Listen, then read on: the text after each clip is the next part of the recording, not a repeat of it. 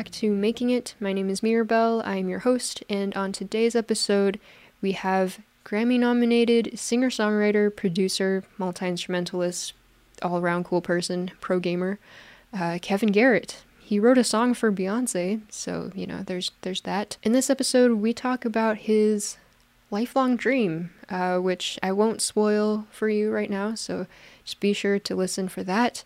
We talk about his new ish EP, came out a couple months ago, and um, the process of writing and recording that, doing all of it over FaceTime throughout this COVID uh, pandemic, getting stuck on tour, driving across Canada, getting stuck where I am actually in my home province. We also discuss the trajectory of music, the music industry, and where that's sort of headed, the direction that we're going into, uh, especially with TikTok and you know going viral and kind of all that stuff, following trends and whatnot, and songwriting, pop music, writing for other artists like Beyonce, as I just mentioned, and how pop songwriting has kind of evolved over the years. So I hope you enjoyed this episode as much as I did. Um, as always, leave a review, rate the podcast, let me know what you think, and if you want to ask questions, if you want to know who is coming onto the podcast before we record the episodes, you can join the Patreon. Links in the description. And uh, yeah, enjoy this episode with Kevin Garrett. How's it going? it's going okay. One day at a time, you know? Yeah. Happy to be here. Thanks for, yeah, thanks for being here. Thanks for doing this call. Oh, my pleasure. I just meant in general, but yeah, thank you very much for having me. Always good to be here in general too, though. Yes. Yeah. how is how is the rest of um your hot wings challenge thing last night? Actually. Uh, yeah, it was. Um, it honestly wasn't as bad as I was expecting it to be. Really.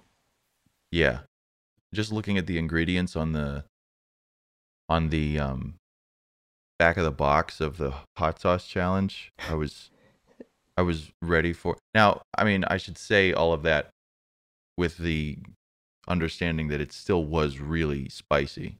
But it's, it sounded kind of like death to me uh, when you read. Been, yeah, there there have been things that I've eaten that would have had like spicy sauce or like dust or whatever on them that have that have stuck on my tongue or like in the back of my throat for like the whole day. This went away in like five minutes. Okay, good. Good. so it was a a little underwhelming on the pain threshold, but that was kind of uh, a blessing. Yeah. Wow. Sounds fun. Sounds we fun. got through it though. Yeah. Good. well, cool. Um, we can we can start with um, "Keep Sleeping." You just released an EP. yeah. Very exciting.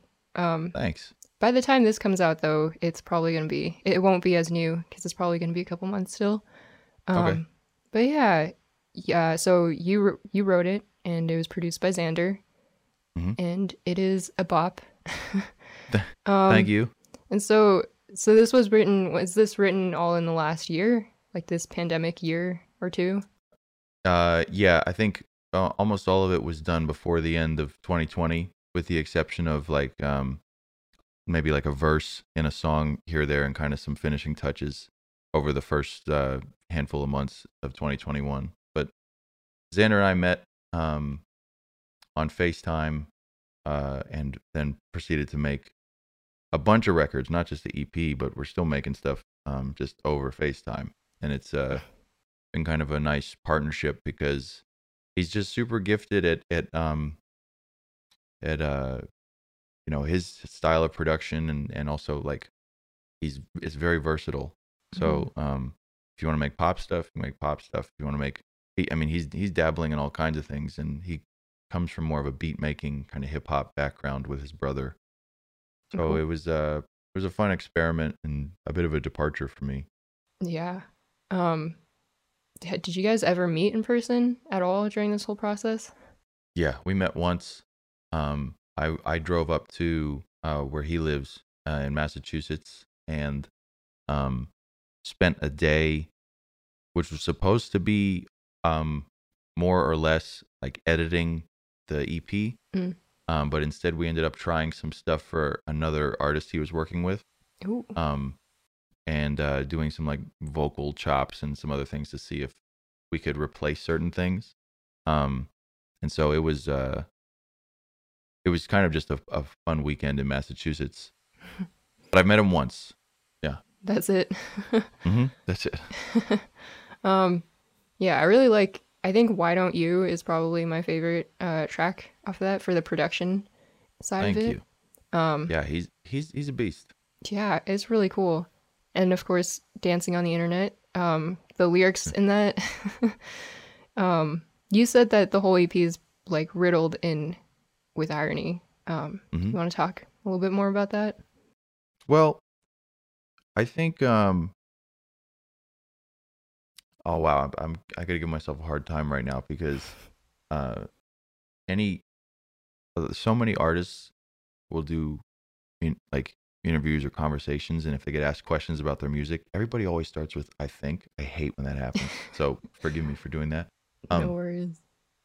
the the concept behind the EP and the irony behind it and everything um, is kind of multi-layered.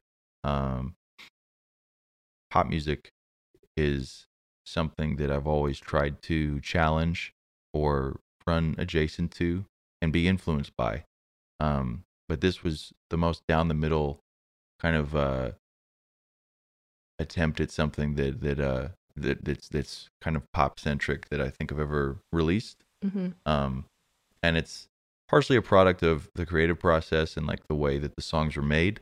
Um, but the irony of it all is um, you know the songs are about nobody but they're also about everyone at the same time um, dancing on the internet especially um, and i'm a product of that too. I mean it's it's the internet has become my job hmm even though making music is my job because of the way we listen to music um, and and consume like my work uh, and and my colleagues' work, uh, you have to really engage in social media and and so forth. So it was the whole the whole record was kind of you know a tongue in cheek observation on sort of um, the status of um, a lot of things that are very specific and relatable to I, I hope the audience, but also creators and and um, and musicians alike.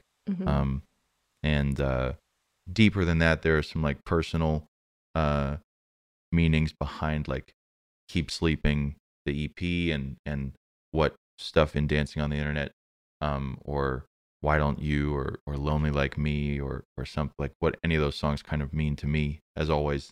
Uh but the the general sort of um motive behind releasing this was to kind of see who else was like in on it um and and if you're if if we're all on the same page Mm, yeah.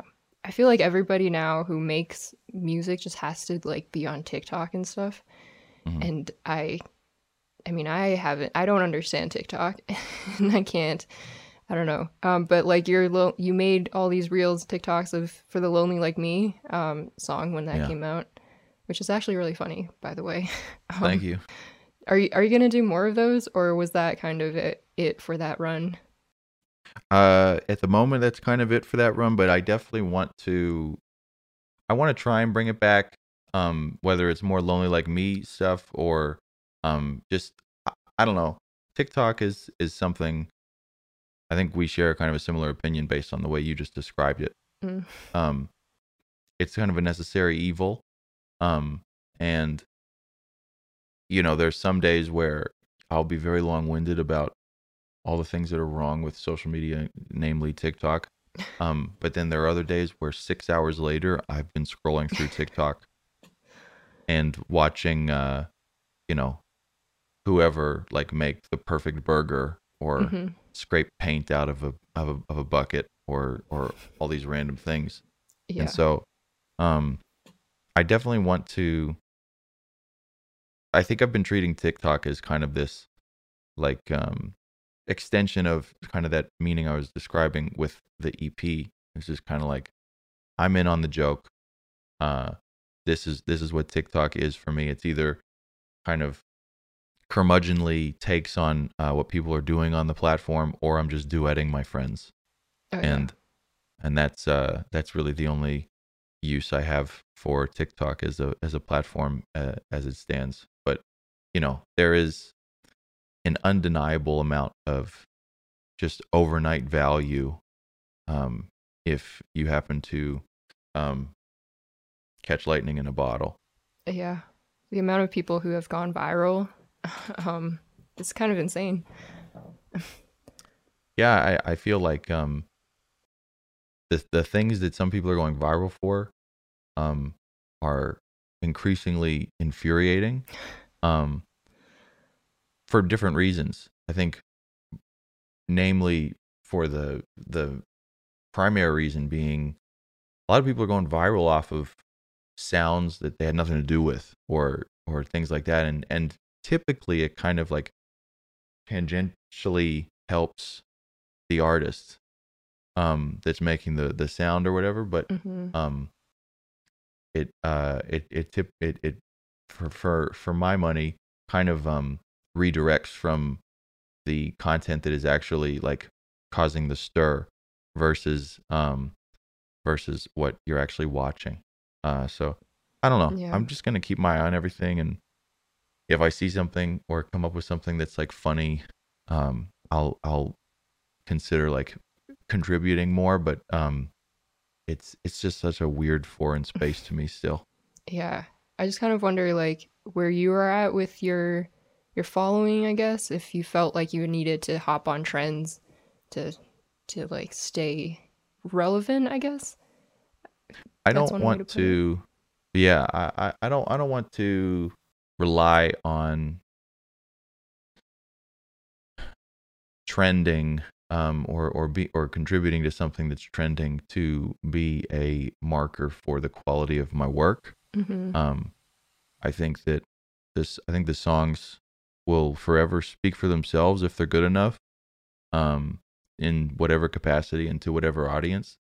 But again, like you know, if if if something develops um and and if something kind of uh you know pops off of a TikTok video or or something else like I'm not to I'm not to shut the door on it. I'm I'm going to I'm probably to do some digging and figure out where did this come from hmm uh, because I'm curious. But you know, all of that stuff, uh, until it happens to you, feels fairly out of reach, and then when it happens to you, it's just kind of confusing. So, um, it's not my goal with music, um, even even with dancing on the internet, as kind of ripe for TikTok as that song is. hmm Um, like it's it's prime TikTok material if if people really want to lean in into it. But um, that was more of uh, something that I just wanted to provide commentary on a subject that I don't usually sing about, don't usually write about, and um, it ended up being this fun song that was part of an even more fun EP. Uh, Yeah. uh, yeah. Cool. In the creation of this EP, um, did like the production come first? Did you write these songs first on guitar or whatever, or how did? What is this culmination of? the uh the production came first so xander has tracks upon tracks upon tracks upon tracks and uh he would just send me a couple here and there and every once in a while there would be one that would jump out and be like this i i like this a lot and then we would do some other songs that would be you know melodies and and so forth not necessarily like my vibe or, or maybe he wanted me to sing a hook on something to try something. And um there were uh, occasionally like you know six or seven songs where it was like i want to sing on this. And then um we got to five and that was the ep Mhm. and um a, a lot of my contribution was some arrangement ideas kind of structuring the track to um make it more of a song versus a beat and uh then melody and lyrics for the most part Ooh, cool. Is this how like you typically write, or is No. this like yeah? complete opposite. I'm usually uh, it's it's the least involved in the production I've ever been on a release, Mm. um, which is definitely weird for me. Um, but you know, at the end of the day, I, I, again, I think the songs were good enough, uh, and they translated kind of um, pretty seamlessly on acoustic guitar or on a keyboard, um, because Xander has, uh, you know, a, a pretty tight knit group of uh, players around him that that um, that will kind of layer in things for him as he's producing. So there's a really talented piano player who kind of does a lot of the keyboard structure and um, plays in a kind of I mean he's much better than me, uh, but he plays in a kind of similar style as I do, and uh, and so I think that's another reason why the tracks that ended up making the EP were more relatable because of kind of the um, arrangement and sort of interval um, uh, sort of bass that was going on in the um, chord progressions. Mm. That's cool. It sounds like really fun to just have a whole like library of tracks to choose from and just play around with. I mean, I wouldn't totally know because Xander's the one with all the tracks, but um, it, you're right. It does sound really cool. Um, I I ask him every time he sends me like a clip or a video of, of something else he's working on. I I always freak out. I'm like, send this to me. Um, and it's uh, you know, it's it's on me too because there there is kind of a backlog of I think another handful of uh of songs that we're still writing and we're still kind of finishing, and then you know beyond me and Xander, like there are another few producers who I um am obsessed with and I work really well with. Um, that uh I'm also like several songs and projects deep into. Uh, nice. So, you know, it, it's I, I it, that that's just kind of the other facet of the job. Um, is just allocating time in the right way so you're kind of um being creative with the people you're creative with um equally. Hmm. That's cool. Um, do you think that? Well, were there any challenges of like making this EP? No. Being it like online and stuff. I cre- I think creatively, like there there were no challenges at all. Um, I don't think that the, the way I typically make music that I could have, I could have made something in that way, um, the same way that Xander and I made this record, mm-hmm. um, just because I need to be in the room with with an engineer, with whoever I'm playing music with, um, you know, I, I, did plenty of writing on my own, and I, I, I have a studio, and I I can, you know, get things to a certain level, and you know, we did that with Pure Imagination and the Christmas song and and some other stuff, but in terms of a fully fledged project, um, there's like uh, a whole list of steps that require that sort of in-person experience mm-hmm. that um are missing when you're working remotely. So. Yeah this experience was kind of an exception to the rule because of the circumstances, um, and also just because of it's a, it's another again a commentary on how good Xander is. But um, you know, typically uh, I'm not doing something like that. Mm. How did you two meet? Um, a mutual friend connected us because uh, he thought that um, we would be good together, and he was definitely right. Nice. Um, Xander's a really young guy. Xander is, um, and and he's pretty deep in some hip hop projects, um, and he works pretty closely with his brother on things, and uh, the his ability to, um, kind of create his sort of signature on and put his signature on on all the stuff that he works on is really unique for somebody his age, mm-hmm. and um, I've done a lot of Zoom sessions over the past two years and a lot of FaceTime meetups with with producers and and other people, and it's it's pretty it's a pretty infrequent uh, scenario where um, you connect with somebody like that over FaceTime, um, and it, it all boils down to the quality of the music, mm-hmm. um, and so that was um, that was a pretty anomalous um, experience. But yeah, we we met digitally because of a mutual friend. Cool. That would be it would be kind of awkward if um if you guys didn't hit it off, I guess. Yeah. Well, I mean, it's there's been plenty of sessions where you know the vibe isn't there, and and you're both or wh- whoever all is involved in the Zoom call or the or the uh, the FaceTime call they want to get a song done, but Mhm. sometimes and this happens in person too with new sessions like you know it's very selective when you're working with people and you actually connect with them and that's why i have such a short list of people that i like collaborating with like repeatedly um especially for stuff that i want to put my name on Mm. um when it comes to working with other artists and um kind of expanding that sort of profile um i'm open to everything. And i and you can you can ask anybody um on like my team like i i give everything a chance and it's it's unless there's a scheduling issue or unless it's something that just doesn't line up uh with me creatively like i'm i'm gonna try and say yes to, to everything because you never know like who who you can collaborate with and connect with in that sense but Mhm. it's still a very um you know it's a very like picky process that you don't really have control over like Yeah. somebody can be an amazing songwriter an amazing producer and um you can also like you know I'm, I, I know i'm not terrible but like I, i'm i'm pretty good at my job too and we can get in the room and uh i've done xyz they've done abc and then we get together and just doesn't work and that's Mhm. totally normal Mhm. so taking the in-person thing out of it and like being able to joke like that and only having like a screen to talk to each other on if it doesn't work out and that's that's, that's kind of the vibe it does get kind of strange but um it's nothing that we're not used to Yeah.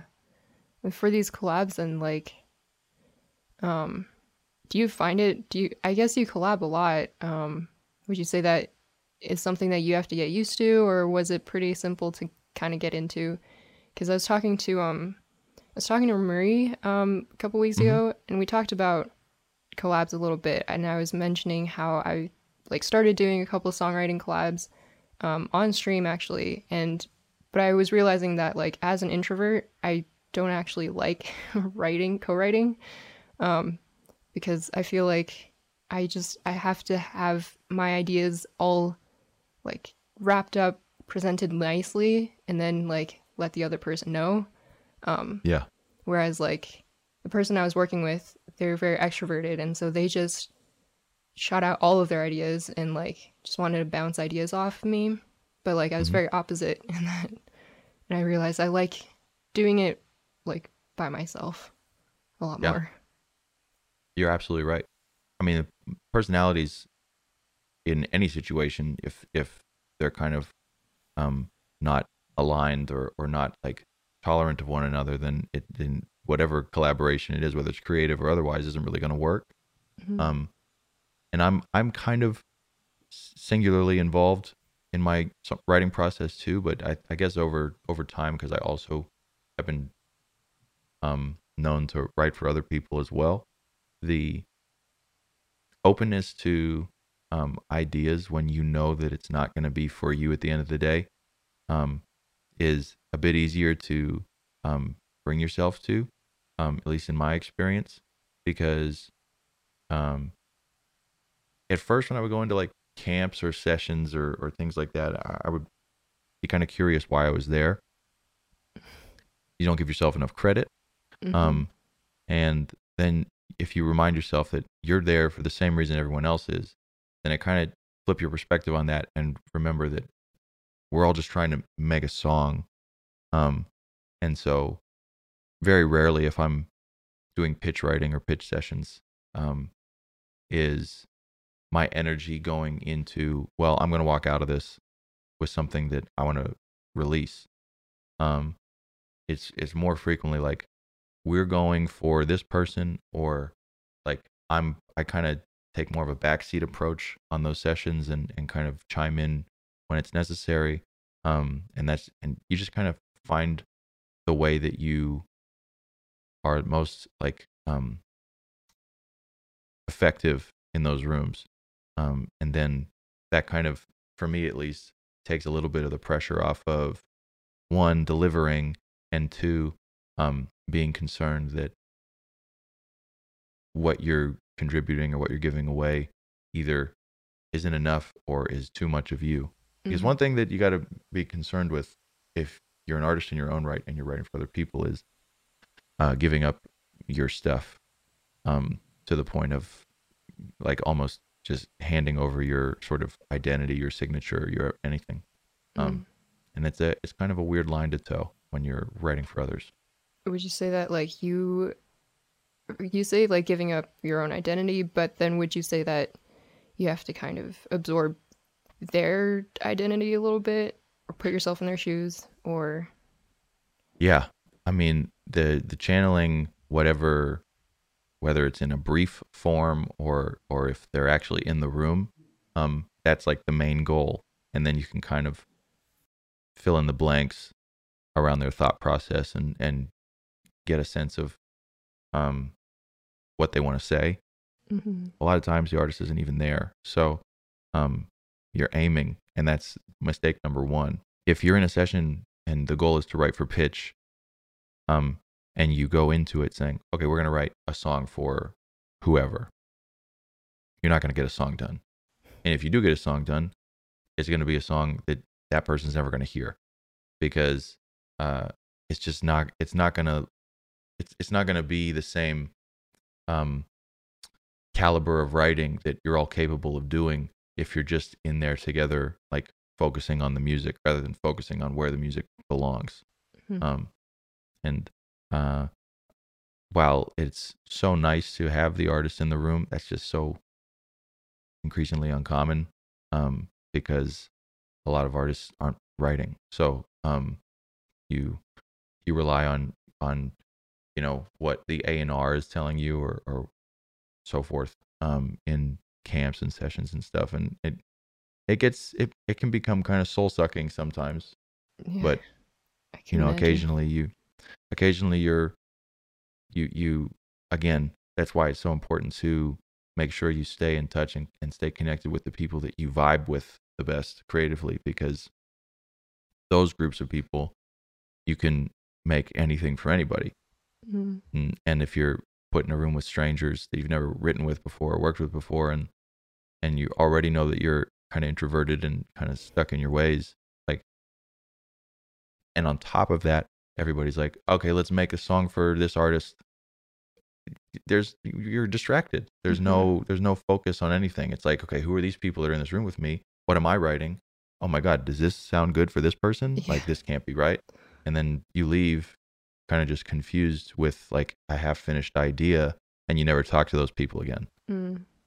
so i would rather like if i can't get a song done in a session text that text my friend afterwards who i was just writing with and just be like hey uh i'll see you like in a couple days let's try again Mhm. versus um nice meeting you and then that that idea it could be great sits in an inbox for 8 Mhm. months to or 8 months or more and and you just forget about it Yeah, that's kind of unfortunate. I feel like if that happens. I'm very long-winded about the pitch writing process, um, because I'm very long-winded in general, but about the pitch writing process because of kind of the this the state of the union that is um, the re- the recording industry. But um, you know, there's there's a lot of writers that that are very successful and very good at what they do. It's really hard to write a pop song. It's really hard to write, you know, three hooks on top of one another because that's all pop songs are nowadays Mhm. there isn't really there isn't really the type of the structure that that uh used to exist in in popular music um where you have like um a verse and then a, a B verse and a pre-chorus and a chorus and a bridge and all all that stuff we all like to still call those sections those things but most of the time you're writing over the same chord sequence you're writing over the same beat the only thing that's changing is like a couple sounds here and there. And Mhm. so you, it becomes this weird math problem of okay you come up with the best melody in the whole day and you put that in the front and then you come up and then you, and you have to beat that and that's the next section and then you have to beat that again and that's your chorus. I don't like that. Oh, yeah, that's it's complicated a little bit. yeah I mean, but some people are really good at it it's really hard to do I mean, listening to pop music nowadays, I feel like it doesn't seem that complicated, or like it just it feels easy. It feels because it's repetitive. Yeah. Um, but I guess I guess there's more. but that's it. what it is you know i think if if- if i mean if if if it sound if it sounds easy then all the power to you. But I mean, one, the subject matter is um not in my vernacular most of the time. Uh and on top of that, like a lot of pop music is just a bunch of jingles now because of TikTok and stuff. hmm I don't know how many times I've heard a song on TikTok or on Instagram or, or any form of social media, and I've heard like 30 seconds of it. And then you hear it on the radio, and I didn't even know what the rest of the song sounds like. Yeah. You know what I mean? You kind of forget. It's almost to the point of like you would hear a song on the radio, and, and you're kind of in disbelief that the rest of the song even exists. Yeah. You forget that it's actually, there's more to it than 30 seconds. Right. You wrote a song for, um, it's a pretty small artist, you know? I don't think many people know this, this Beyonce person. Um, Uh, but Yeah. yeah. Was, but did that. was that, if I remember correctly, like, like you had already written Pray You Catch Me, and then they approached you about wanting to use that, or, Mhm. yeah. yeah, I, I- I wrote the song and I mean, I was right place, right time. And Yeah. uh, you know, not too much was uh was changed beyond that. Um and it was an amazing experience. Um and obviously an incredible album to be a part of and uh she did a great job with it. Um and uh yeah, it was it was a, it was a song that was very near and dear to me. Um, and that's kind of um, it, it obviously opened a lot of doors, especially in the songwriting world. Um, uh, for you know more of a pursuit down those lanes. Um, but it you know it was a it was a really tremendous honor to be a part of that, and you know got me to the Grammys, and and I you know I, I was very lucky to um to to meet her and uh and um sort of to be able to speak creatively like that um with with her was was uh really cool to see somebody that far up that uh is still kind of as involved. Hmm um but yeah it was um yeah i remember remember that whole experience That's awesome. Yeah. Did you like get to talk to her throughout the process of of uh well I mean I guess the song was already written um but did you get to talk to her throughout the process of making that song or like of giving it to her or like was it was this sort of an after sort of meeting? uh it was it was mostly after Mm. uh there was there was some discussion over the over the course of the process but but really it all kind of revolved around the notion that um that song belonged on the record um in whatever capacity and so um i kind of was just most of the time it was it was about from the point of handing the song off to the song coming out uh um, almost i want to say uh like 2 years Oh, Um, really? yeah. And um kind of just waiting and wondering and getting an update and and then talking about it and then hearing something and and you know, it was all very um There's a massive truck driving by me right now. Oh. Sometimes on my street, it's like the Hell's Angels. It'll just be like a bunch of motorcycles. today. Anyway, That must Um, be great for recording. it's super awesome for recording. Uh, you got to pick your right hours. yeah. But um, anyway, yeah, the, the lemonade the lemonade process was really cool, and um, I uh, I I would be only only thrilled and honored to to get involved in whatever she's up to next. Yeah, that would be amazing. So you're an independent artist, correct? Mhm. Um, Yeah. I guess this comes from myself and also uh, DJ. Um, he says, "What are some opinions on uh, benefits or downfalls, possibilities or limitations of working with labels versus being independent?" Um. So I would say that the first limitation of being independent um, would be resources Mm. um, versus working with a label. Um, but the the limitation at being at a label is uh, the lack of prioritization, especially if you aren't making exactly what the label wants you to make in that instance. Um, because a label at the end of the day is a business, and if they don't see numbers, um, they're not going to put energy into the things that aren't giving them numbers. And as an independent artist, there there are no restrictions on creativity. There there is no sort of um, lens uh, placed on your music that deems it correct or incorrect. In in, in that same argument, uh, you also are kind of bereft of um, the pathways that, that get more eyeballs and more ears on you and your songs. Mm-hmm. Um, and so that's what kind of makes stuff like um, TikTok a bit more interesting because of the seemingly more accessible sort of landscape for music to be discovered. Mm-hmm. It's just so few and far between when it comes to what goes viral that um, being independent um, is so much work. It's um, it it's heavy heavily dependent on uh, touring. It's um it's it's heavily dependent on finding creative ways to to to jump through the loopholes of marketing and branding um on a shoestring.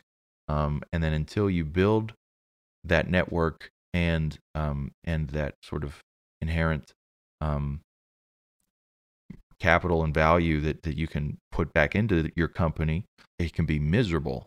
Um, but I also know that if you get shelved at a label and your music never comes out, that that's even worse. Yeah. So, um, you know, I've never been like staunchly anti-label. Um, I was I I was pretty close to signing, and I wouldn't be against it now either if the people are right. And um, because I, I think a lot of times you'll get stuck in a contract because of the name on the door and the and the shiny lights at the main entrance and who else is involved. Mm-hmm. And more often than not, like the bigger the name that's at the same place as you are, the less attention you're going to get. So, as exciting as it is to see, you know, whomever on the same roster as you, um, that means that a lot of the resources and a lot of the attention are going into those bigger names because they're Mhm. going to make the bigger bucks. And so you have to constantly either um, outkick your coverage and kind of think so far outside of the box that you almost lose yourself creatively, um, and or um, again, you're just so good, you're so talented that um, the that the music speaks for itself. The problem is a lot of labels aren't really signing good music.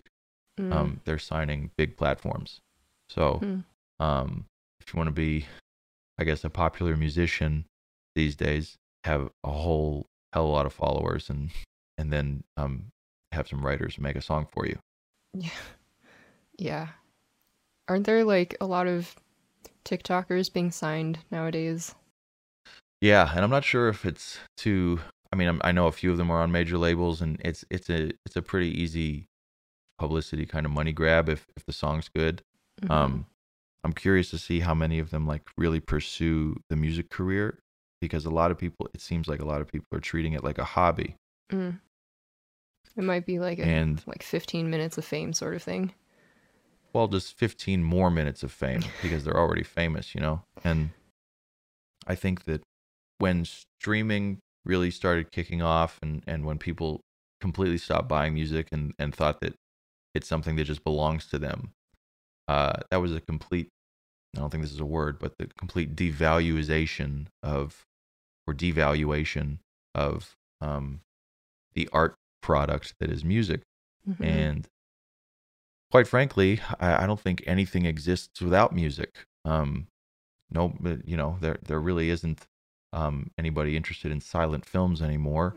Um, the television industry and commercial industry isn't going to just uh, put up commercials and, and programs without music in it. yeah. Um, your morning jog isn't going to uh, be as smooth and as helpful without like your playlist Mhm. um and whenever you know streaming companies and and uh, the consumer themselves decided, well, this is mine now, and this is free, and and this is this is it. Um, that kind of just like sort of changed the perspective on like where music sits in terms of the discussion of what art is. Um, Mhm. And that's a totally different conversation about like well, you can get into like cryptocurrencies and all and NFTs and stuff, but you know, I, I think long story short, I, I just want to continue to make stuff that I'm proud of and release it and um not be so down on myself when it's not um you know hundreds of millions of views or streams because you know uh, if if all I have to do is like look at what's being signed and and realize they haven't picked up an instrument in their life so um you just got to remember that the music industry is a business that that cares much more about the business than the music Yeah, I guess it like it's difficult. Uh, there's like a fine line between just making music for yourself and like you can't have one without the other. I guess Yeah. if you want to use make your passion your living. I guess. Mhm. Um, totally right Yeah. I was wondering, like, you're doing music full time. Are you doing music full time? Is this your Mhm. full time job? Have you Yeah. ever had like a any at any point did you have, ever have to like get a different job or something? um, when I was in college, um, before I started putting stuff out, like I, I, I was doing a few jobs at once, uh, a couple like work from home gigs, some studio maintenance stuff, and then uh, also, um, you know, several attempts at trying to become a bartender because Oh, that's something that I've always wanted to do.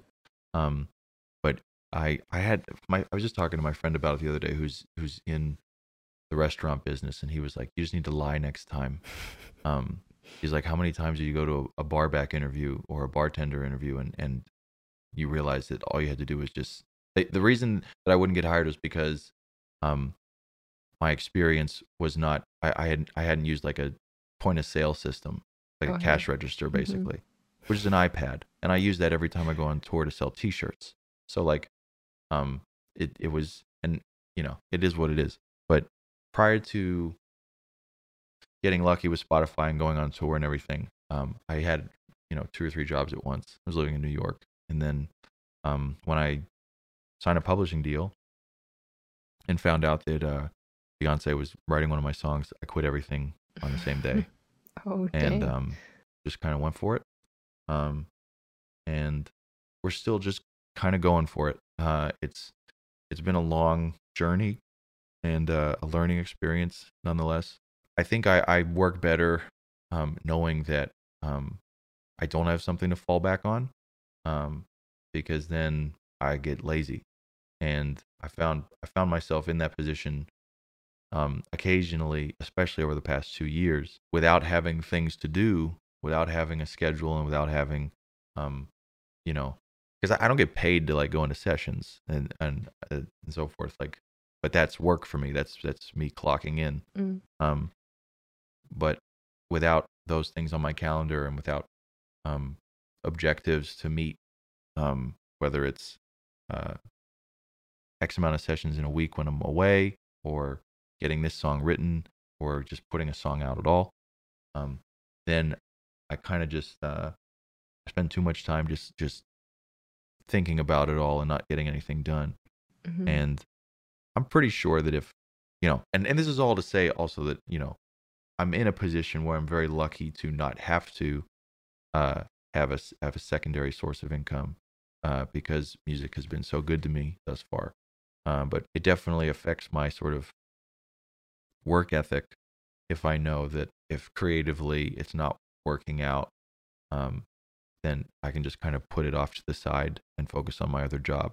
Mhm. Um, so I've I try very hard to kind of minimize the sort of I don't call them distractions, but like things that can take up more of your time that you can put into um, the thing that you really want to go after, whether it is what you're passionate about or something that you just want to you know succeed in. Yeah, for sure. Um, c- can we go back to the bartending? Would you ever, would you ever like do it again if, you, like, if yeah you had the i'm super passionate about that not to not to kind of mince words here but like i i love first of all i think my dream is to open a, a concert venue. My dream is to open a, a space that obviously would also have a bar. Um but there's something really cool about the idea of of owning uh, a, a bar especially in like your hometown or like whatever town you live in and Mhm. like your friends visit or like in music at least i got people that, that, I, that i see on tour all the time uh, when the world works. And um, we're in whatever city. If they're in my city and i'm like let's just go to this place let's just go to my place or whatever and it's like i don't know that sort of display of like hospitality and stuff is is really appealing to me and i i, I want that kind of um that that's that's one thing that i, I want to be able to flex on my friends one day um show off. but- yeah, the concert venue itself is is uh is the one thing that is a dream of mine. But Mhm. in terms of bartending, I'd love to. I mean, I I I I practice just on myself, just like making cocktails and stuff, and and seeing what works. And I love the science behind it. I'd love to take classes and just just to be good at it. Um, yeah. you know, if, if an opportunity presented itself, I I would definitely um try try it out and want to go for it. I feel like parties would be very fun at your place. I love um I, yeah, it doesn't happen as much anymore because of everything, but Mhm. um I, I I love having people over and um two things that I'm really excited about offering people are a really good charcuterie board hmm um and uh and a, a cocktail if if they are um the drinking type. I remember I had a holiday party and I made a batch cocktail. It was in like a, a pitcher with a valve, and then I was also like making other cocktails on the side. I was as close to being a bartender as I could have gotten. And I think for the time for the time being that's kind of my limit. But That's awesome. I don't like big parties though. You know what I mean? yeah. I like uh I like intimate gatherings yeah. and I like being in control. Um so I definitely like hosting. Mm. um but it's uh it, there, there's definitely a, a fine line that gets crossed if like the party gets too big or i'm in a space that i'm not comfortable in yeah. and i also can't just kick everybody out that that birthday party that you had to go to after your stream. Oh yeah yeah How's that? that was um yeah i was in and out that was that was that was the whole thing yeah. I yeah, I feel similar. I think. yeah or sometimes just like don't even go to parties if I know that they're gonna be very big and loud and just like full of strangers. Um, right Yeah. there's i mean I, that's why i don't like going fine. outside in the first place because there's people out there you know so So COVID's done you pretty well. uh, this was pre-covid this was this was this was my mo before covid Yeah. but uh yes i Guess guess so. in in the sense of i i've been forced to kind of not have to go outside yeah it's been delightful yeah.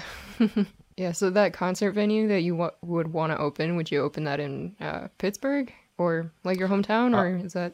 yeah i i would love to open in pittsburgh i think to be honest it's kind of i, I have a feeling just based on a friend of mine that's doing a lot of stuff that uh if i get one open i'll get bit by the bug and i'll probably want to ex- like explore other places like other Uh-huh. cities i love and stuff and and try stuff like that but you know the the, the dream goal is represent for your hometown and and pittsburgh's always been kind of a weird music city where there are cool venues and and definitely artists like roll through on tours and stuff but Mhm. in my experience like my agents don't put pittsburgh on the tour list. They don't run me through my own city. I have to like put those Oh, those shows up myself. Hmm. it's kind of a hard market and so i would like to make it more accessible especially for smaller artists um and also the local community which i know exists. It's just hard to access sometimes because one uh it's kind of closed circles and two again there's just not as much opportunity as there should be in a town like pittsburgh hmm Yeah, I think that's the same as um where I am. I'm in Calgary right now, and I Oh, yeah. realized um I realized that when I asked you about this time, I said Pacific time, um but neither of us are even in Pacific time. no, it worked out great. I, I kind of work on Pacific time. Yeah, nobody knows. I'm in Mountain Time, but like nobody knows Mhm. what the heck that is. So Yeah. So you're two hours behind me. yeah, okay, you know And- what Mountain Time Calgary- is. Yeah. Well, I was just in Denver, so Okay. that's mountain time. but here's here's my uh my thing about Calgary. I've played I played there once. The the the midwestern and western half of Canada is like my favorite place to tour. Oh, Um and, and I played in was it called St. Knox uh church? Was it was that does I that sound familiar? thing. Yep, I think Yeah. so.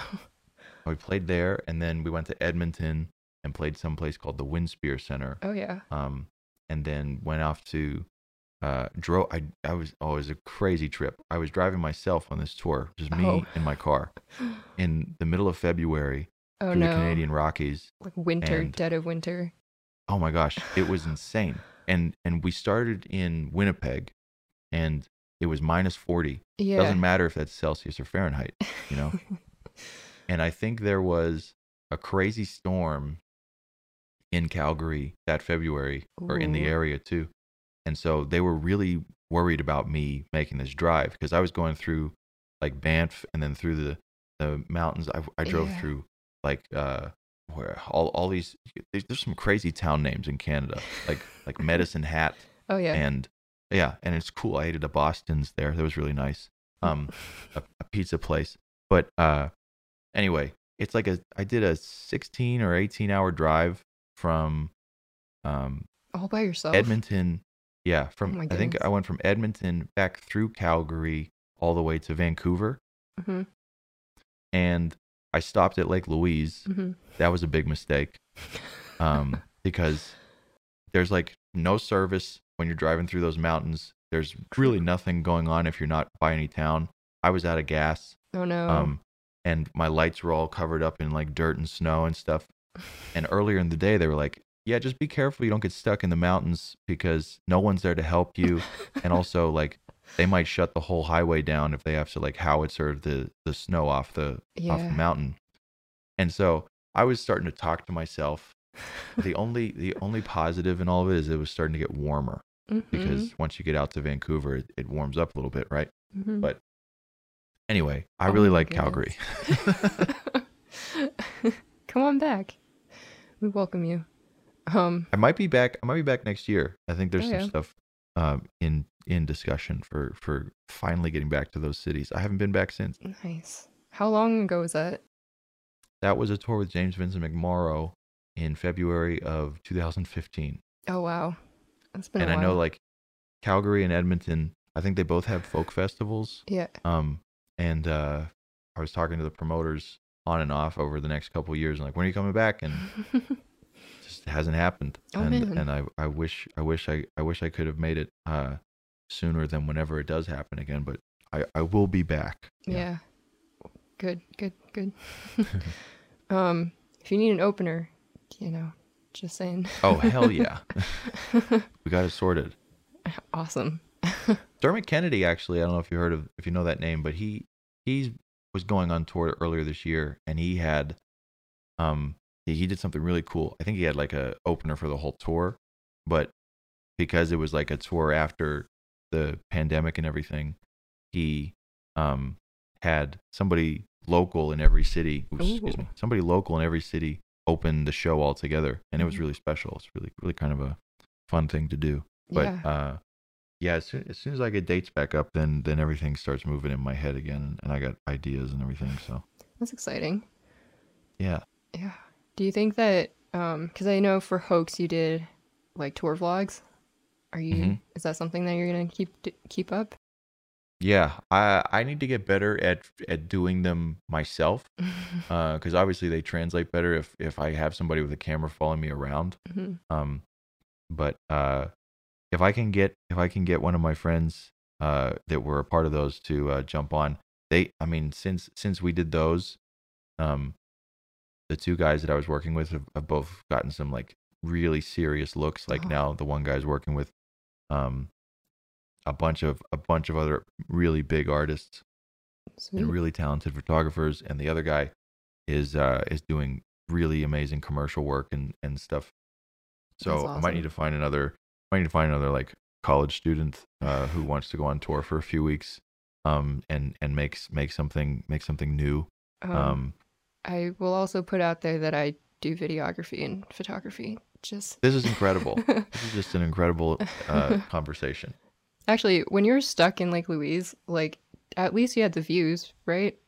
Did you actually was- go check out Yeah. Lake Louise? Yeah, I walked on it. It was frozen over. Banff is uh one of my like favorite places on the whole planet that I've been to. Um and uh I, I love it over there. Uh, I've only been there in the winter. Okay. Um just during that tour. But um I've seen the pictures in like the spring and summertime and it's just it's perfect. I Mhm. walked I walked pretty far into that lake. Um and and um there's like a hotel that was right there too. yeah. And uh it was really cool. Mhm. Um, but that was when I posted a picture of me on that lake, and and um, James texted me saying, "You do realize that the longer you stay in Lake Louise, um, the more of a chance that you're not going to get to Vancouver on time for the show in two days." And I'm Uh-huh. like, "Yeah, you're right." You're right. True. Yeah, but worth So it. it was, it was a short trip, but um, it was definitely worth it. Yeah.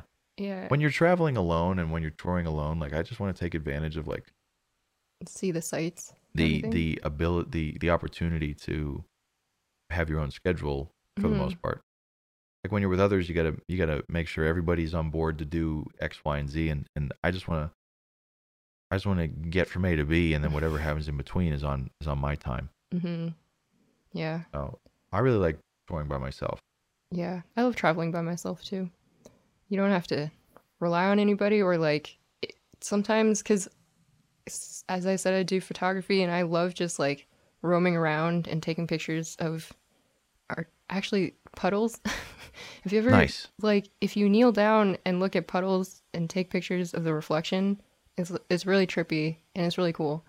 Um, there's especially if you there's like a yeah yeah, go ahead just like if you edit it and like rotate it, people are like, That's awesome. What is what is real?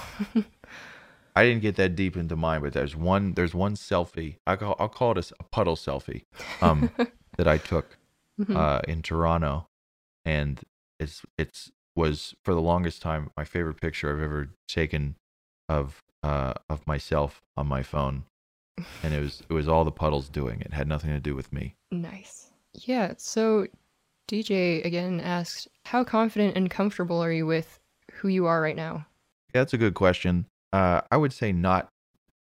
I'd say creatively, uh, I'm I've gotten as confident as I ever have been, Hmm. but um, in the professional landscape, uh, it's it's cutthroat out here. Um, and I think that it's very. I'm a very sensitive person, um, like a lot of song, of a lot of artists and songwriters. Mhm. Um, and so, you know, I've spent my whole career being told no, uh, and that definitely toughens you up, but it doesn't make it any easier um, every time it happens. Mhm. Uh, when you know how good you are, Mhm. that uh, occasionally that can kind of trip you up on that confidence sometimes. And like, well, maybe this isn't that good. But then all I really need to do is kind of just like turn, turn the radio on and uh and and kind of take stock of of like what's happening and I don't know. I I like to remind myself that you always have to find the hook in everything, even the stuff that you hate, Mhm. um, in life, not just music, because uh, people like it for a reason. And so I would say that you know, again, creatively, um, I, I, I, I think I'm, I think I'm moving in the right direction, and and in terms of the way I perform and and like so forth, streaming on Twitch has helped me kind of like be more expressive, like impulsively Mhm. um, and kind of make me a little faster, I think, in terms of uh, being clever about things um, and like kind of expressing my sense of humor in different ways Yeah. versus prior to Twitch, everything is so planned and everything is so, um, you know, step pr- thought out step by step. Like we're putting this out this day, song goes out this day, you're doing this this day, and everything, and that still exists. Mhm. But like the the freedom that you have when when you're streaming, Mhm. um, because there isn't something, there isn't an editor, and there isn't something that's like piecing things together section by section. Like you just have to be even smarter. Uh, and I, I think that that has uh, has helped me in terms of how I perform on stage because a lot of the set, um, if I'm talking about songs or anything, I'm I'm usually reacting to either what's going on in the crowd or like bringing up a story that I've that I've never said on stage before, Mhm. uh, or or just something new, random commentary, and um, it's you know stand up adjacent. Uh, song songwriters and, and comics are, are very similar in that they're writing commentary on things that a lot of people don't want to talk about in the first place. They just want to listen to. Yeah, I, I would say that I'm I'm confident in myself. I I don't know how confident I am in uh, the business uh, surrounding me. Mhm. I yeah, that kind of brings up then like do you I would assume that you have encountered imposter syndrome before or does that Oh. happen now? Um, yeah, I think uh, I did the I think thing again. Fuck. That's Um, I well, I think well cuz we got really vulnerable on my Twitch stream uh, last Yeah. week. Um kind of pretty randomly cuz I brought up this confidence thing and I was talking about like how do we how do we gain confidence? Where does confidence come from? And then we got it all into like talking about I started asking people what their strengths are and we had a whole deep conversation. um yeah, but yeah, it's the the I think thing. Like nobody wants to talk about their strengths because for me anyway, and for a few people, it feels like it's like borderline arrogant, or you know, you don't want to sound cocky, and so yeah, yeah, you know what I think it is for me? The the friendships that I've created as a product of my music when it comes to other people in music or Hollywood or wherever. They're my friends and I look at them as people and when I'm hanging with them it's like I'm hanging with my friends from home and it's I put everybody in the same kind of bucket. But what I've obviously like tripped myself over is my experience with them doesn't exist with my friends Mm. from like home or, or like somebody else that I'm talking to that it doesn't know that person or whatever or knows them only as a celebrity or something. And so I I have definitely caught myself in situations where I mention uh something and and and then that kind of translates to I guess just the the learning lesson from that for me is I always have to remind myself that I'm I'm in a very like very lucky position um of the success that I have flirted with in the music industry, especially independently, is something that I'm proud of because of the fact that I think that I'm good at my job. But also, I know a lot of people that kick my ass musically that um, are not in the position that I'm in, and it's all relative. And uh, I, I think something that we're all conditioned to do is to compare, um, and that's a you, likely um, more often than not to our detriment because we're only comparing upwards and we're not comparing either equilaterally or um, below us because all because we're inherently pretty selfish people. Mhm. So the goal is to, for me at least, as frustrating as my work gets and as my job gets and the things around me that are in and out of my control get, reminding myself that okay, I still have these songs online. I'm able to tour the country. Uh, uh, people are. I, I'm very lucky to have fans um, that listen to my music more than once and are the reason that uh, my music is is keeping a roof over my head. Um, versus, I mean, this goes back to the discussion about like, have you had like second jobs and stuff and, and things like that. Like, I, I'm I'm in a position to say, I don't need one.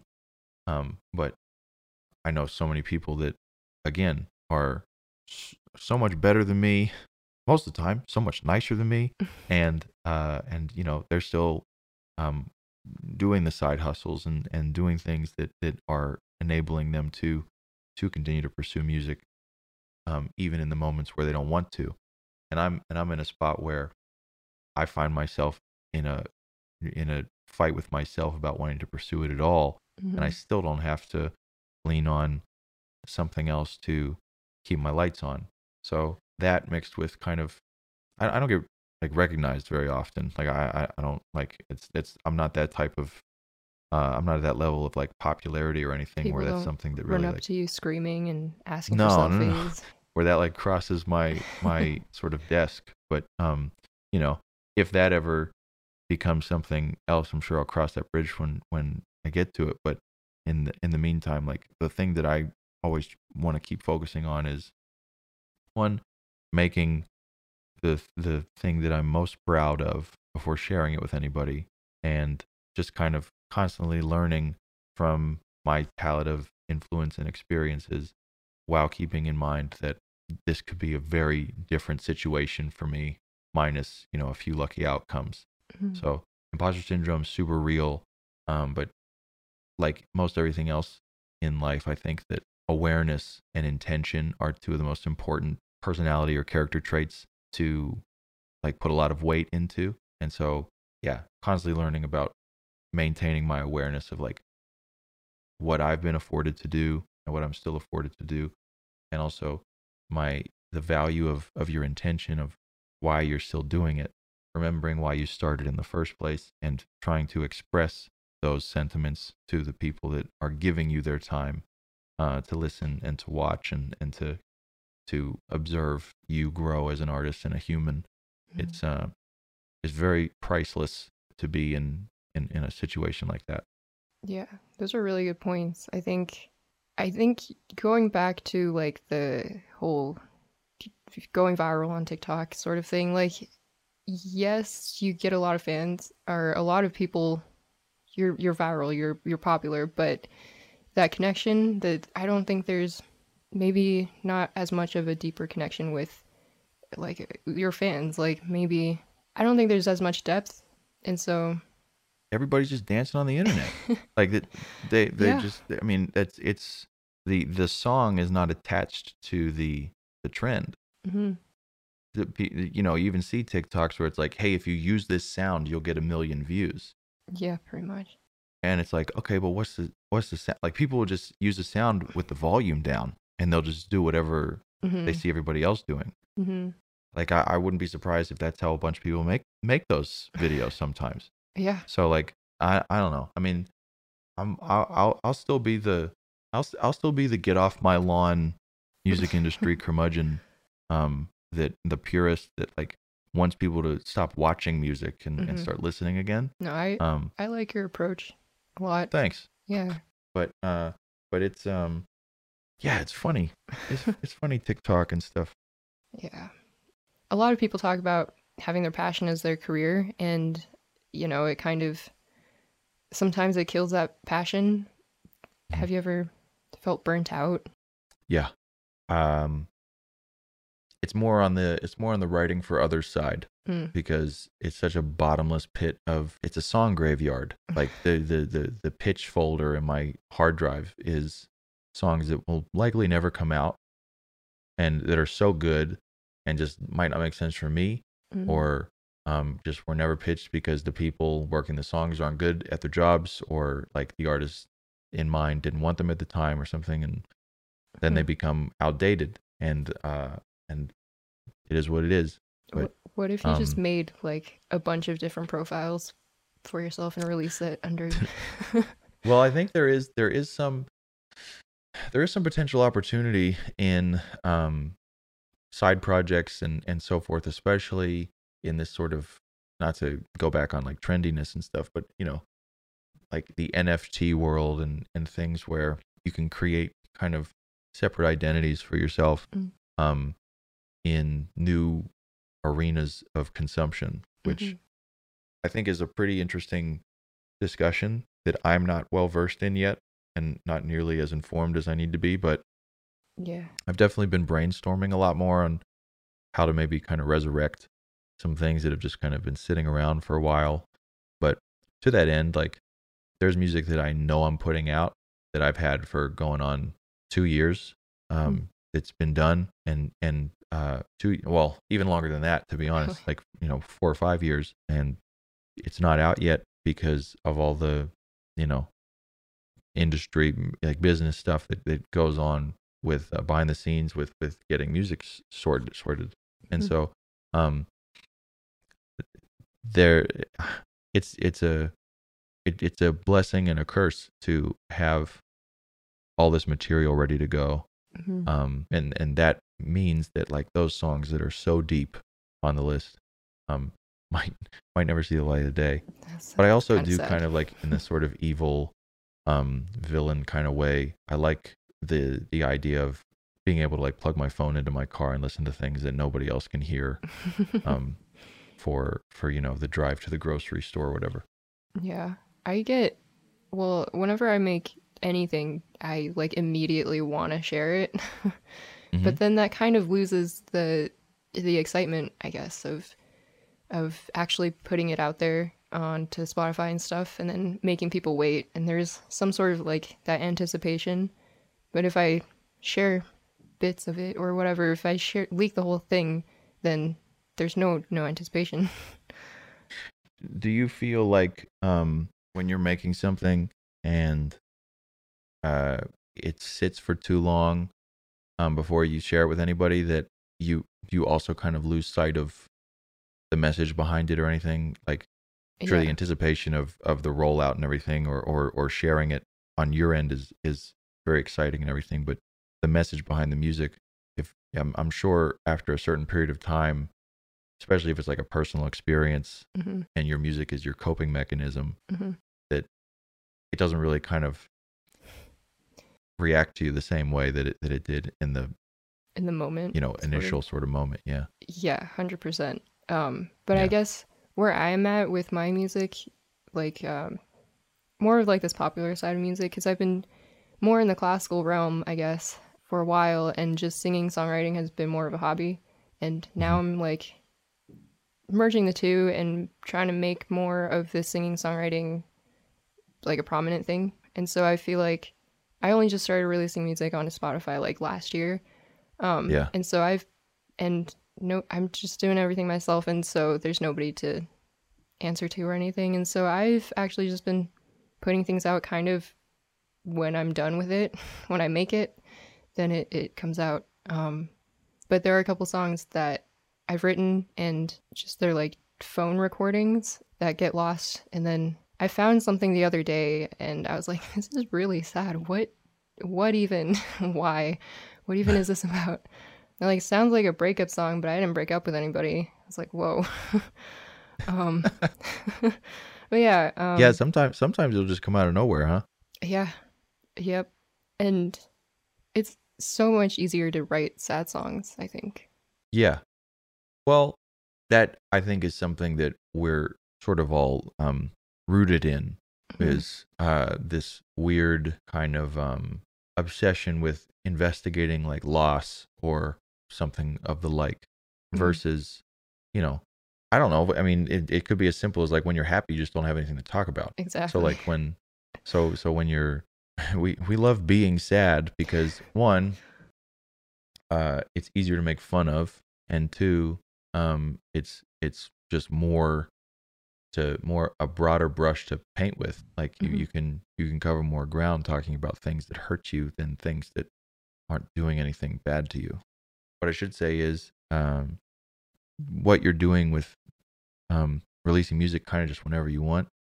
That is all of our dreams. Like that is like you like that's but it's just exactly what you said, right? It's you make something and if you want to share it in the first place, that's the ultimate victory Mhm. because you're like, okay, I'm comfortable with with expressing this and sharing it with people that want to listen. And then if you if you have the ability to just release it, then job finished. Like it's you know, once once it's out, it's for everybody else. True. And so, you know, if if you get to the point where you want to put it out, the longer you have to wait to put it out, the less likely you'll you'll be excited about it uh, as you as you would have been as soon as you could release it. And that that definitely happened to me to some extent with this EP. Mm. That's happened to me with like everything that I've released because it's all so back ordered. Mhm. Um, but uh, I think one thing that I've definitely always tried to maintain with the music that I'm releasing is doing everything that I can to focus on the on the material that er, to, to write to write things that are applicable to more than just that initial moment or just that initial sequence. So like not generalized, but kind of like provide observation from like the top down versus like right in front of you. So then and this is why I like sharing the music and kind of seeing how people react to it because somebody can come up to you and say, I really like your song because it did this for me. And it could mean absolutely the complete opposite of what it meant to you. And then, but, but that song for that person is paramount to them getting over or figuring out or, or just decoding whatever thing in their life. Yeah. And so I kind of try and play the writer and the listener um, with my music and see how can I listen to this years from now Mm. and apply it to something new, even though I know what I initially wrote it about, you know. Mm. Yeah. And that kind of helps with with the with the the uh, lame duck period of waiting to release stuff. But I I'm I'm very envious of the ability to just release whenever. well, I've been thinking about though, like releasing whenever. Um, it's like releasing everything now. Everything's coming out as singles, um, and so it'll just kind of be a bunch of singles. But then if I decide that I want to put them all in an EP, well, then people have already heard all of these songs before, and Oh. so I don't know. Yeah, don't ever stress that. I think, I mean, un- un- unless it's personal taste, unless it's stretched out over years, then then maybe stray from like putting them together as like a project after all that time. But if you're putting out, you know, a couple singles or or song by song, and it builds to this bigger project over the course of the a release period, that's really exciting, and a lot of people are actually doing that. hmm And on the flip side, the traditional rollout strategy for major labels, top down radio format, is here's the album. And then months and months after the album comes out, they pick a song from that album that everyone's already heard and like, this is the new single. Mm. And that's the one they push to radio. And then, you know, if it pops off, people hear it for the first time because they don't know that that artist has an album or anything. So there's no rhyme or reason. It, it it's only um, up to your creative vision. And Mhm. so if you have reservations or or or ambitions to go one way or the other with however you want to release your music, there's no right or wrong way to do it.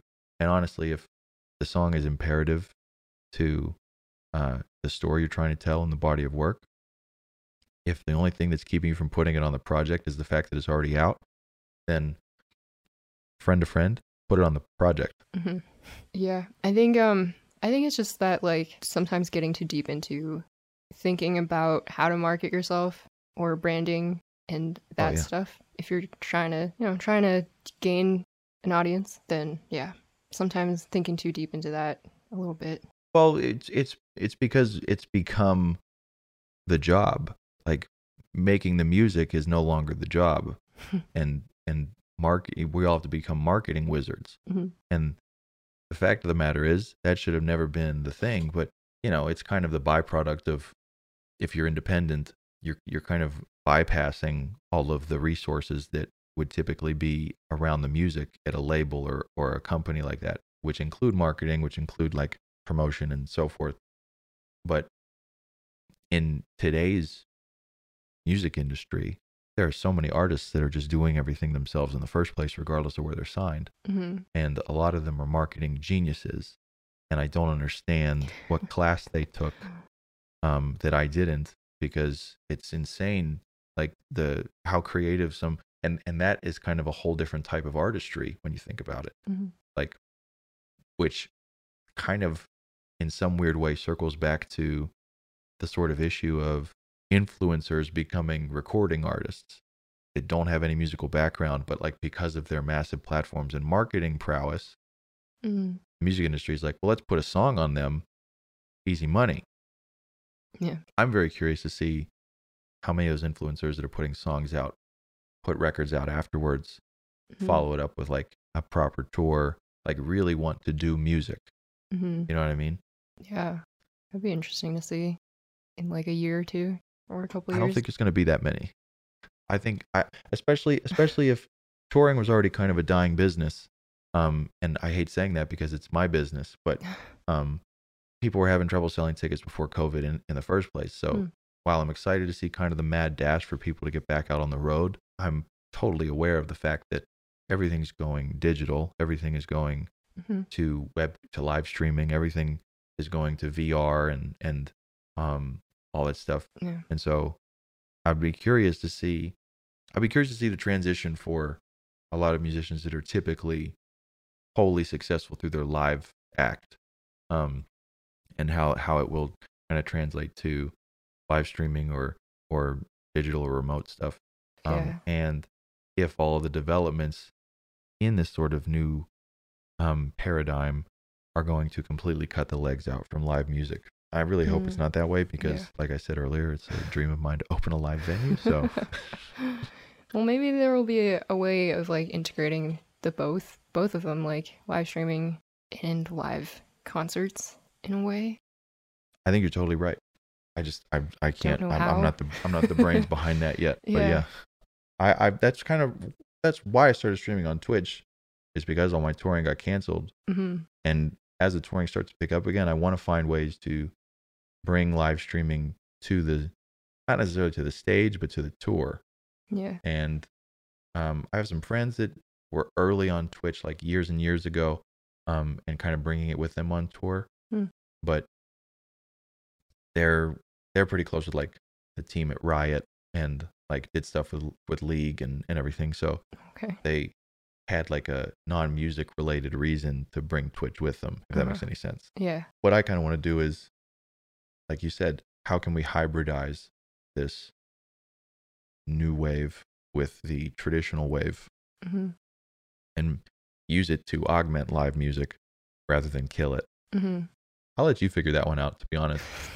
Me.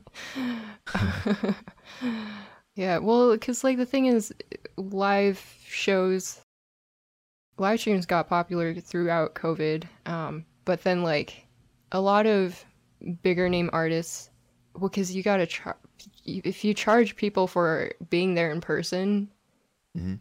these live the, the people watching on live streams if they watch for free then there feels like it feels like it's a little bit unjust because if they're not paying um Yeah.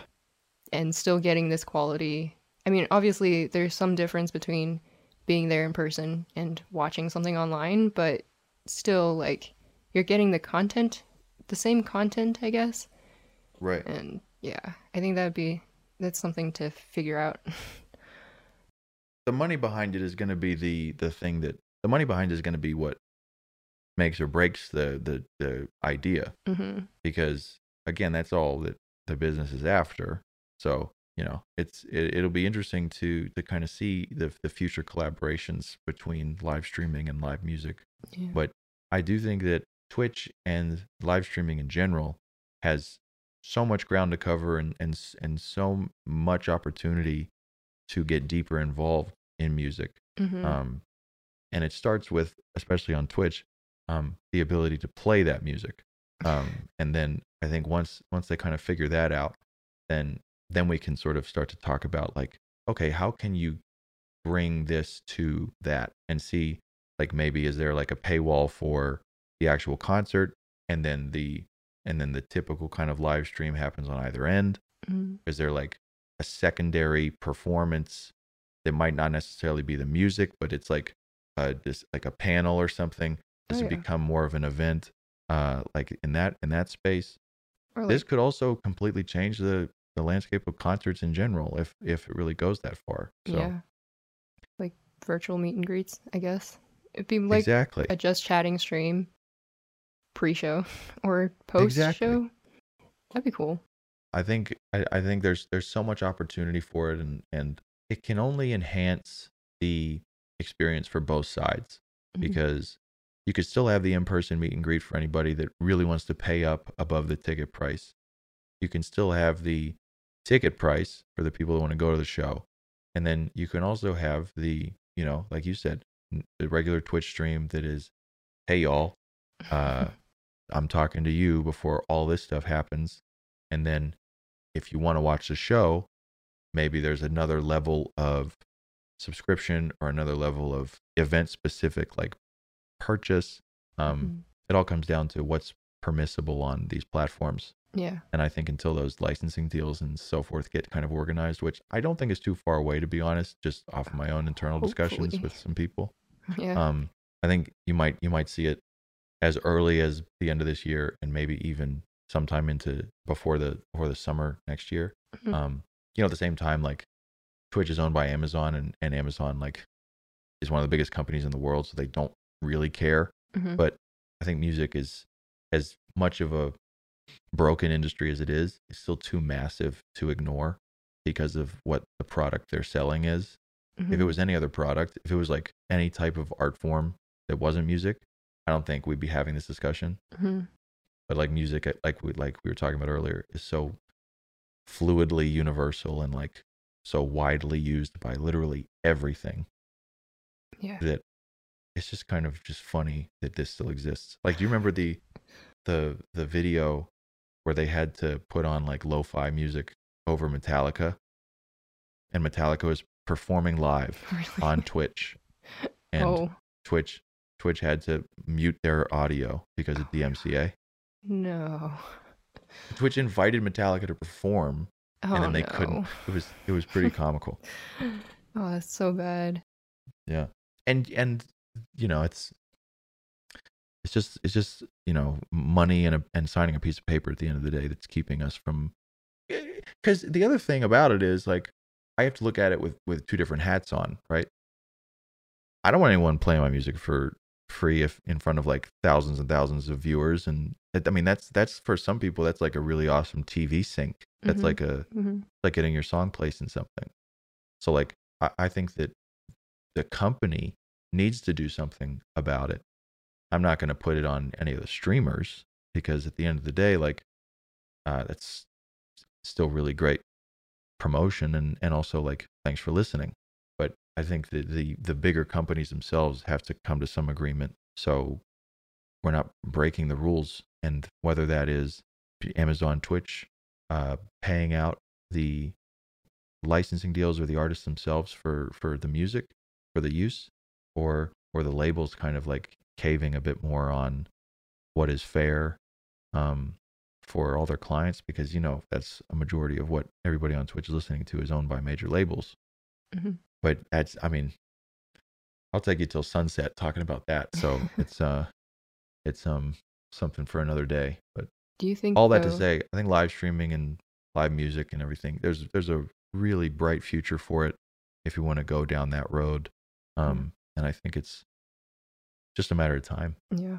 Do you think though that like like smaller cuz you said you're not going to put it on streamers um but like before you said that I was thinking smaller streamers who only maybe only have like 20 viewers or however many people watching who are covering your songs uh, would you have the same thoughts and opinions on that?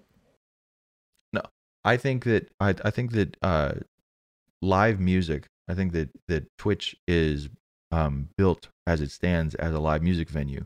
So there shouldn't be, and this is this is brought on by the labels. There shouldn't be a DMC ish, DMCA issue for performance of the of the music, especially in in cover form.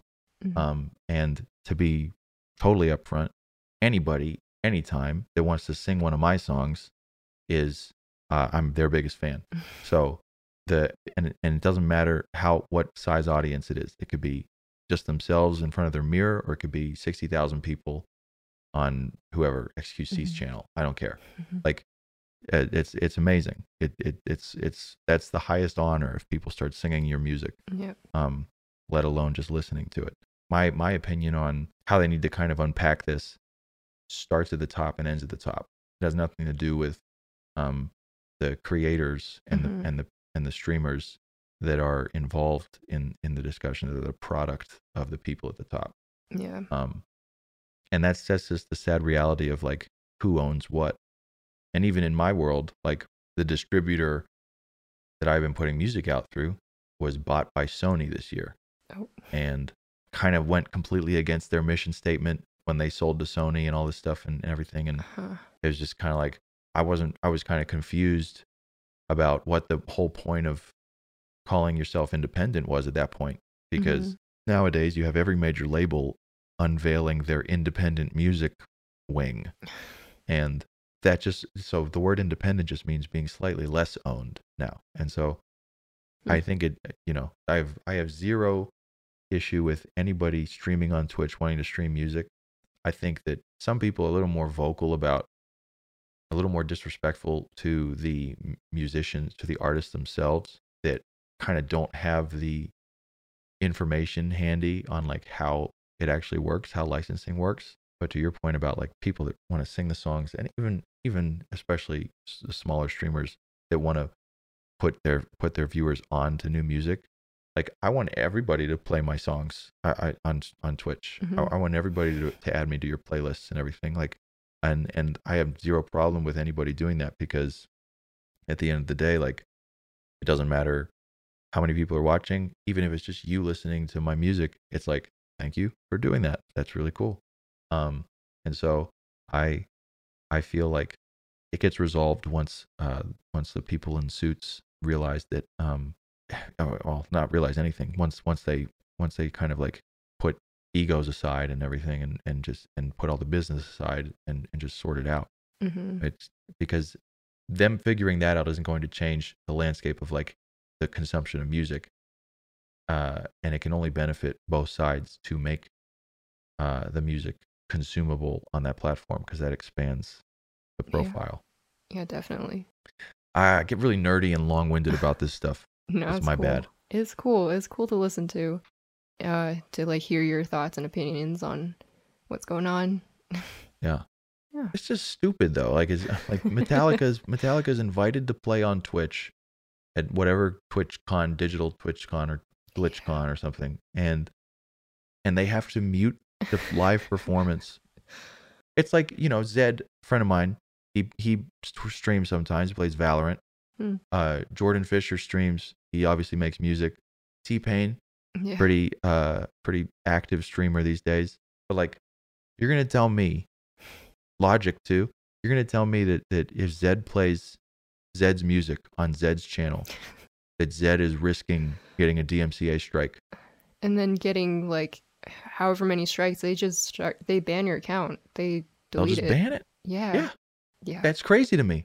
And and you know, again, if you are a streamer that is playing music that is not yours and you know the rules and everything, then you're you're risking it given the current state of the union. But Mhm. like conceptually, this shouldn't be a thing. yeah. It shouldn't shouldn't even be close. Because because of the fact that uh you know, even now, especially now that, that Sony has bought the distributor, if I play my music on the stream, I haven't gotten any strikes yet, knock on wood. But like I'm kind of I'm I'm kind of Zedd adjacent in terms of like if I play my own music on my stream, like there's a, there's a chance, and they're doing better by like muting the audio and everything. But like, why are we Mhm. doing that? Like, why? what is why- the why- point, why is it- really? It seems like people see problems, and instead of solving them, they just create more problems. Yeah. So I don't know, but it's uh it's gonna get fixed sooner than later. It has to. It's not. It's, it's not like something. Yeah, it's not something that's just gonna like keep going on because Yeah. I know for a fact that they're talking about finding a resolution. That's good. Yeah, Yeah. like everyone, all the music streamers are deleting VODs now and or like making playlists on YouTube for these VODs. It's just, well, When the- I yeah, when I read that uh that the live performance counted as DMCA now too, it was just kind of like, what? Why do you even have a music tab on Twitch? Mhm. Like, what? What? What is even the point? Hi, future Mirabelle popping in here for a quick second just to say that Twitch has updated their DMCA guidelines since Kevin and I spoke a couple months ago. To my understanding, you are allowed to perform covers live now on your live streams on Twitch. They just can't be recorded, so they can't be part of your VODs. Um, so, you know, you can't really have VODs if all you do on stream is sing covers. That's my understanding of it anyway. They've covered the licenses for live performances, but they haven't covered it for recorded performances of covers. Of covers of these songs that are affiliated with major record labels. Um, that's my understanding of it anyway, Twitch's website will have all the up-to-date information, so be sure to check that out if if you want to grasp a better understanding of what's going on with Twitch and its DMCA rules and all of that. Uh, but yeah, Yeah. and uh and you know there's been a couple a couple other streamer friends uh who I've I've met online um like this singer Jane Rio she does Oh, yeah. some some cool Yeah. covers and stuff and she will say like RIP the VOD because we're singing today it's just like Yeah. this is the reason that we're streaming this is like I know I play video games when I stream too but like when I do sing and the reason I started streaming on Twitch and I know that the reason a lot of music streamers are on Twitch is because they want to showcase their music their covers, whatever they're working on, and so Mhm. forth. Yeah. There, the, I don't, I don't get it. And and I know. to be to be frank, I know it's been an issue the whole time, but I think it's only really blown up since COVID started because of how much streaming kind of took off, right? Yeah. The amount of people who join Twitch to start music. Everybody gaming. streams. Yeah. yeah. You know, myself included. Same. I'm one of the I'm one of the noobs. Yeah, Um, me too. but they'll figure it out. It'll it, Hopefully. it's it's got to get resolved um at some point and it's just a matter of like how much money the other person the other side's willing to give up It's just it's kind of funny though, like their the exclusivity that they have uh, for. I mean, I guess you're a partner, um, and I don't they have like the like you can't stream live stream on other platforms or something like that. yeah it's uh it, it's pretty ironclad um yeah. And i think it goes even a step beyond like my agreement Mm. um where like some bigger streamers will sign like legit contracts Yeah. um yeah. with like advances and stuff and and so forth and that's even more exclusive but you know once you're once you're partnered um i i'm i'm fairly certain that they're not going to get you uh unless you're monetizing the other places that you're streaming Mm. but like as it stands like like by the letter yeah you're not allowed to stream anywhere else Yeah. But then like with people putting their VODs on YouTube and having their audience kind of go to that direction also, isn't that just kind of ironic? Because they're still there's something missing at so i think in terms of a live streaming company twitch is where it's at Mhm. Twitch is the spot to be if if you want to live stream. Um, and I think growing as a streamer, Twitch is still the place to be. still pretty good. Still pretty good. Um, YouTube is poaching a lot of the big names with really nice contracts, really shiny new deals, and I think definitely making some big strides. Um, and if they stop doing live streaming, YouTube would still be the the, the number one place to consume video media Mhm. anywhere. And Yeah. especially when they unveiled YouTube Shorts and they started competing with Reels and TikTok. Mhm. But I think that I think that YouTube is sooner than later going to like be like a serious competition to Twitch unless Twitch can figure out a way to engage people more in the sort of video consumption format Mhm. realm Yeah. making the VODs more accessible and also more of a, a destination for viewers. The clips and everything are all really cool because that's like content, but like I don't go to people's Twitch channels. Just to for find the clips. Yeah. I look at the ones they post on their social media. I Mhm. got that. Those are the ones that I see if I'm watching my favorite, you know, Warzone gamer um do something and I don't see it in the stream. I'm only going to see it on Instagram or Twitter or something Mhm. because I don't really like I don't really go and watch the YouTube videos. That's not that's a little I'm I'm a little older than that. I think that it's not my it's, it's not my impulse to go to their YouTube channel and and watch the even though I know that's where they're making a bunch of money. Mhm. But like Twitch the two things that, that beyond the licensing and the music stuff that they need to sort is figuring out a better discovery algorithm Mhm. because YouTube's is the best. Um, but it only applies to their videos. It doesn't really apply to streaming yet. Yeah.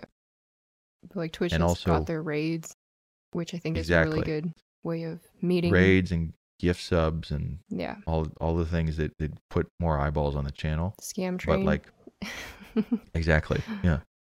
But Yeah. at the same time, like they could add some technology in their sort of mechanism of growth that would make it much more appealing to smaller streamers to grind even more. I think, um, because you kind of, I mean, I'm, I'm noticing it even in mine. I don't really post on my socials about Twitch that much unless it's like a special event. Um, but you know, I, I kind of the the raid the raids are where I get majority of the new follows. Mhm. Whereas like in other social media platforms and um, YouTube even, you end up on algorithms that introduce you to new audiences Mhm. that are just surfing the, the platform for the sake of looking around. And I think that uh, making that more accessible than like going to the certain game or the channel uh, or, or list of channels and finding something um, and, and putting more effort into, well, based on who you watch and what you watch, uh, here's a timeline of things that we think you would like um, versus like the six recommended channels you always get. Yeah.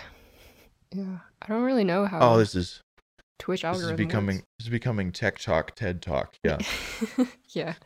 but I Um, love it. I'm a sucker for this yeah. stuff. Yeah. I feel like you could go on forever for about it. That's my bad. Yeah. I mean, no, it's great. It's cool to listen to, like I said before. Yeah. Thanks so much for this chat. Oh, my pleasure.